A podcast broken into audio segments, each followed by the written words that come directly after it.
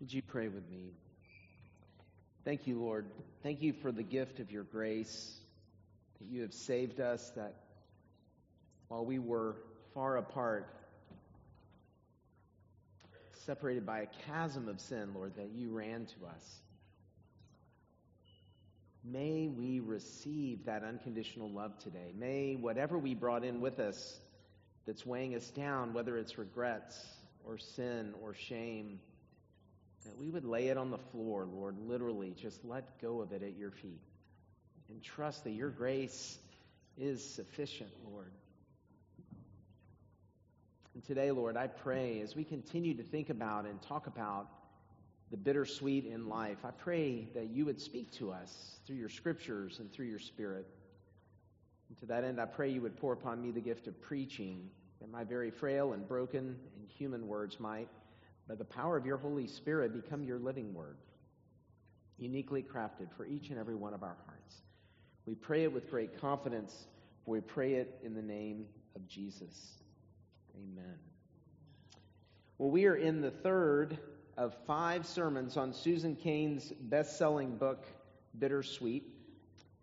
We're continuing to talk about how pain and sorrow and longing rather than being something to avoid at all cost, which is, I think, the human natural desire, is actually what it is actually something that can make us whole. Along these lines, Susan poses the question in her book How are we supposed to live knowing that we and everyone we love will die? This is quite a profound question, and it really is. Even though right now I've just thrown it right in front of you, it's in the back of your mind a lot, actually. Right? This is part of life. It's an important question, and it's a question that God certainly intends for all humans to ponder since we are all subject to death.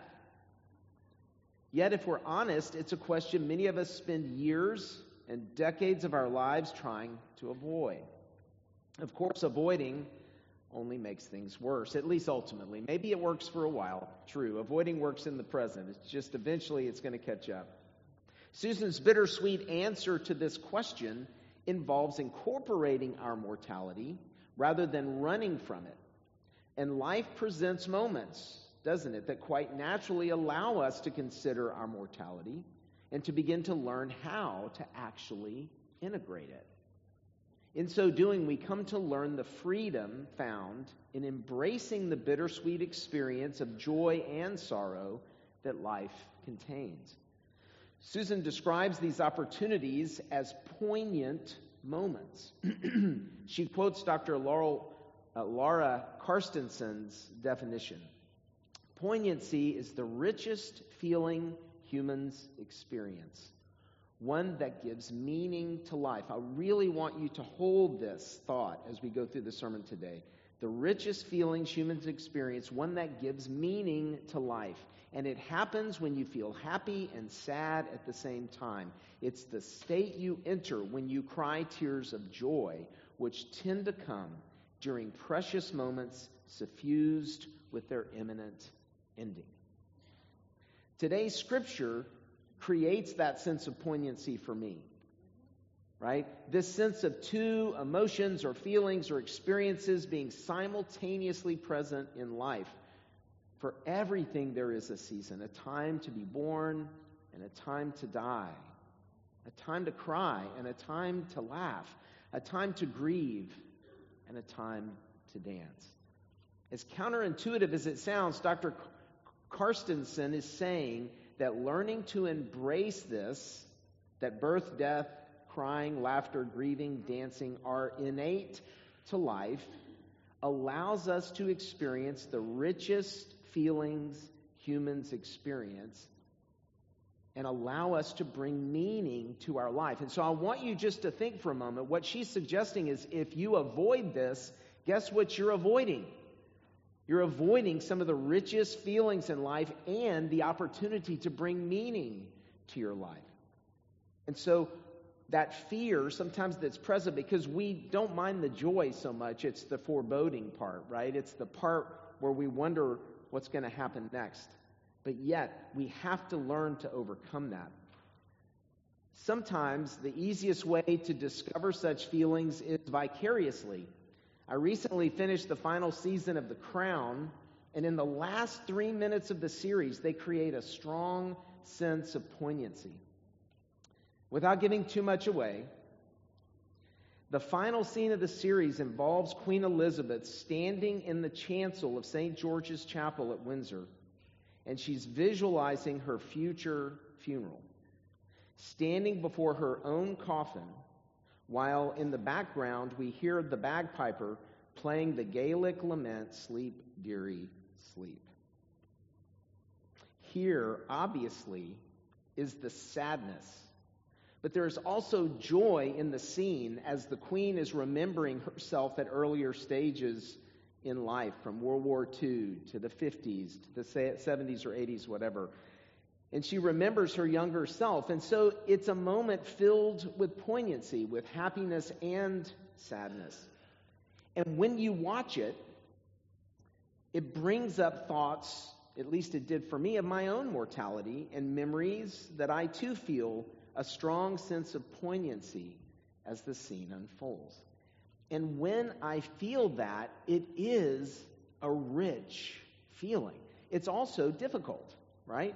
But it is really a rich feeling and a meaningful experience to think about what's most important in life. Because I think, isn't that what poignancy is at its best? It's, it's moments where we kind of realize wow, this is one of those moments that's so important in my life. I remember sitting with my grandfather, listening to him tell stories in his younger days. This is my mom's dad. Daddy George is what we called him. And even while we laughed at the stories he told, because he told some great stories, like stuffing a bunch of newspaper in the 1920s into one of the cannons on, in Austin that stood in one of the big buildings and firing it off in the middle of the night, shattering windows for over a mile. He didn't thought. You laugh, right? There are these moments, but I remember thinking at the same time, while I was sitting there listening, that time was short, that he wouldn't be with us too much longer. And for me, such moments, as melancholic as they can be, are moments filled with richness and meaning, appreciation of the moment that God has given us. Dr. Carstensen adds when we tear up at that beloved child splashing in a rain puddle, we aren't simply happy. We also, we're also appreciating, even if it's not explicit, that this time of life will end that good times pass as well as bad ones, that we're all going to die in the end. I think that being comfortable with this, and I think this is what I'm trying to get at, and what I think God wants us to get at in this life, being comfortable with this is adaptive. That's emotional development. I think God wants us as Christians to be able to lean into these moments because there are so many people that are scared to death of these moments. And God wants us to be a witness about life and death, about grief and dancing, right? He wants us, our faith, to be such that we can be a witness to people, to let them know the good news that there is hope even in the face of such things. In the book, Susan tells the story of discovering an opportunity to help her children understand poignancy she says, We rented this house in the countryside when my children were little, and it was right next to this field inhabited by two donkeys. And the kids made friends with these donkeys, and they spent the whole week bringing them apples and carrots. And the donkeys, of course, would come to the fence the minute they got there, and it was this beautiful romance. And then, two days before it's time to leave, not the day of, not five minutes of, this is where it happens, right? You're in the joy, and yet you see the end. And so, two days before it's time to leave, the kids start crying. They start crying themselves to sleep at night because they know that they have to say goodbye to the donkeys. Of course, she says, we try to make them feel better, saying, maybe we'll come back, or other people will come and take care of the donkeys too. Yet, in the end, the only thing that consoled them was when we said that the pain of goodbye is part of life. That everyone feels it, that they would feel it again. This would seem a depressing reminder, but it had the opposite effect. That's when they stopped crying. In the West, when children grieve a loss, they're crying in part, Susan writes, because we've unwittingly taught them a delusion. That things are supposed to be whole on this earth, in this life.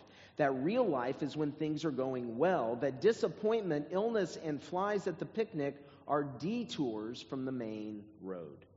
In the end, such news of transience comes to children as well as to adults as a relief, as the end of the gaslighting. The sorrow they see on the glorious horizon is real. They are not alone in perceiving it. How do you feel when you consider Susan's reasoning?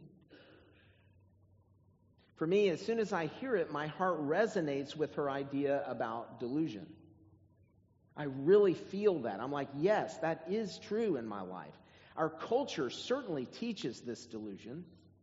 And our own temptation is so strong to want to believe that we do not have to face the reality of pain, sorrow, and death in our life and in the world. We just want to deny it, right? To rationalize it away. Yet, we must face it. We have to. For we and everyone we love will one day die. And, and I've had to face it.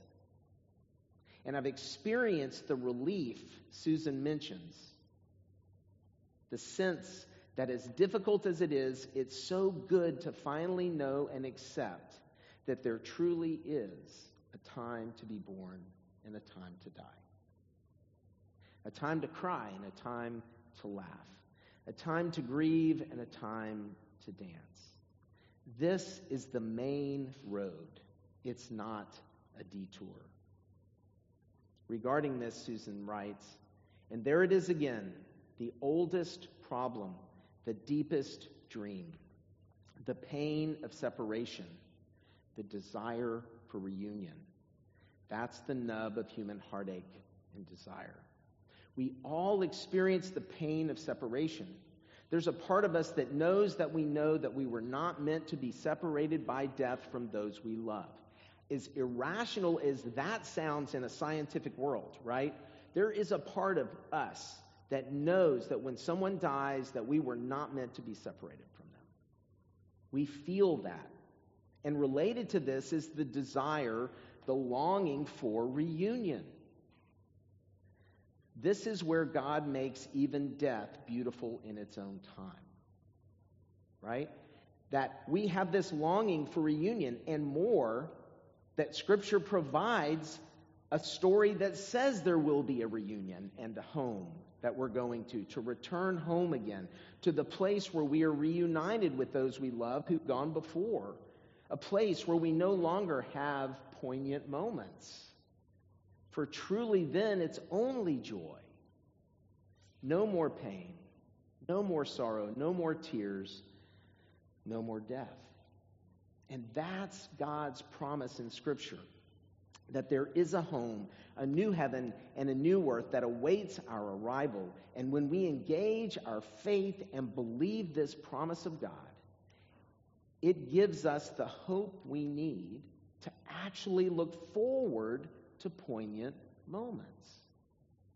Do you see what I mean? It's when we have the whole thing, the whole picture in place, that we can begin to find hope in this life, even in the midst of sadness and struggle and sorrow and death, right?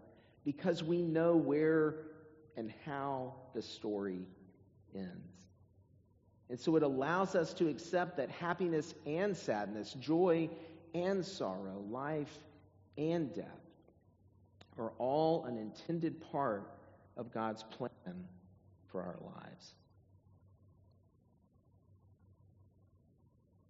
And so today we're going to respond to this promise. I think about it. Do you believe that promise that we're going to return home? Do you believe that we'll be reunited with those who've gone before us because of the grace of our God and the forgiveness and mercy that He gives us? What a profound hope. What a profound hope in a world that is filled with poignancy. May it help us embrace, may our faith help us embrace those moments and lean into them so that we can experience that richness and that meaning that it can bring to our lives. And so today, I want you, I'm asking us to respond to God in worship. If you believe it to be true, then respond with your heart and worship God. Sing these words to Him as we sing today. We're staying, and I told you we would. We're going to keep with the chorus of When I Need to Get Home, You're Guiding Light. Today we're going to add a different verse in. You've sung this before, back before Advent. And it's a song called History that starts it off, and I think you'll remember it as you hear it.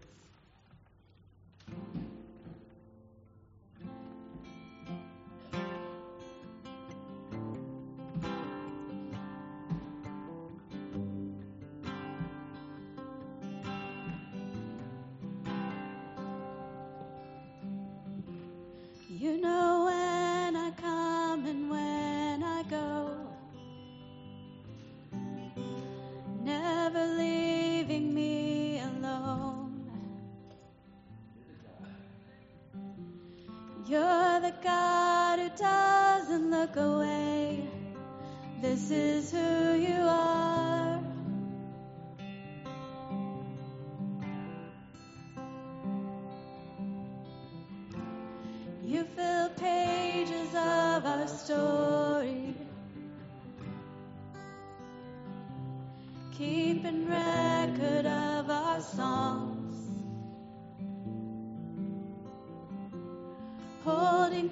from every season.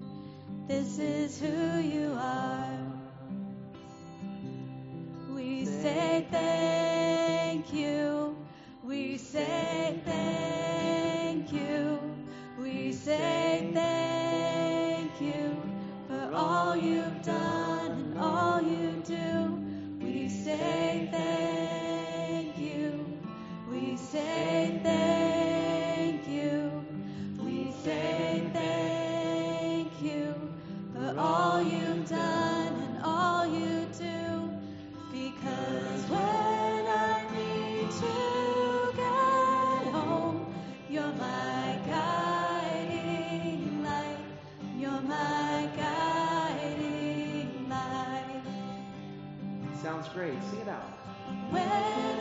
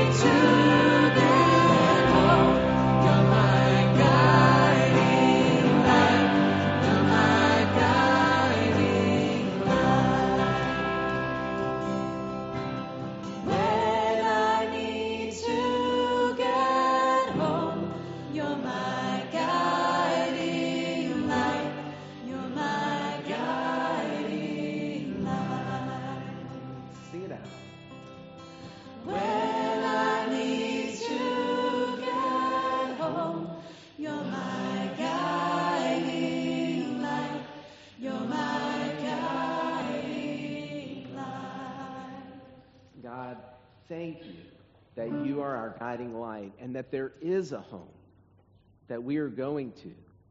There is no more death and no more pain and no more sorrow. And so, Lord, may that faith, may that truth of the gospel, of the grace of Jesus Christ and what he has done for us, may it give us hope as we live into a world that's filled with pain and sorrow and death.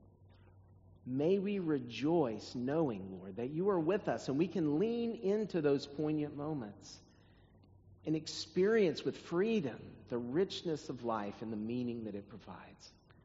In the name of the Father, and of the Son, and of the Holy Spirit. Amen.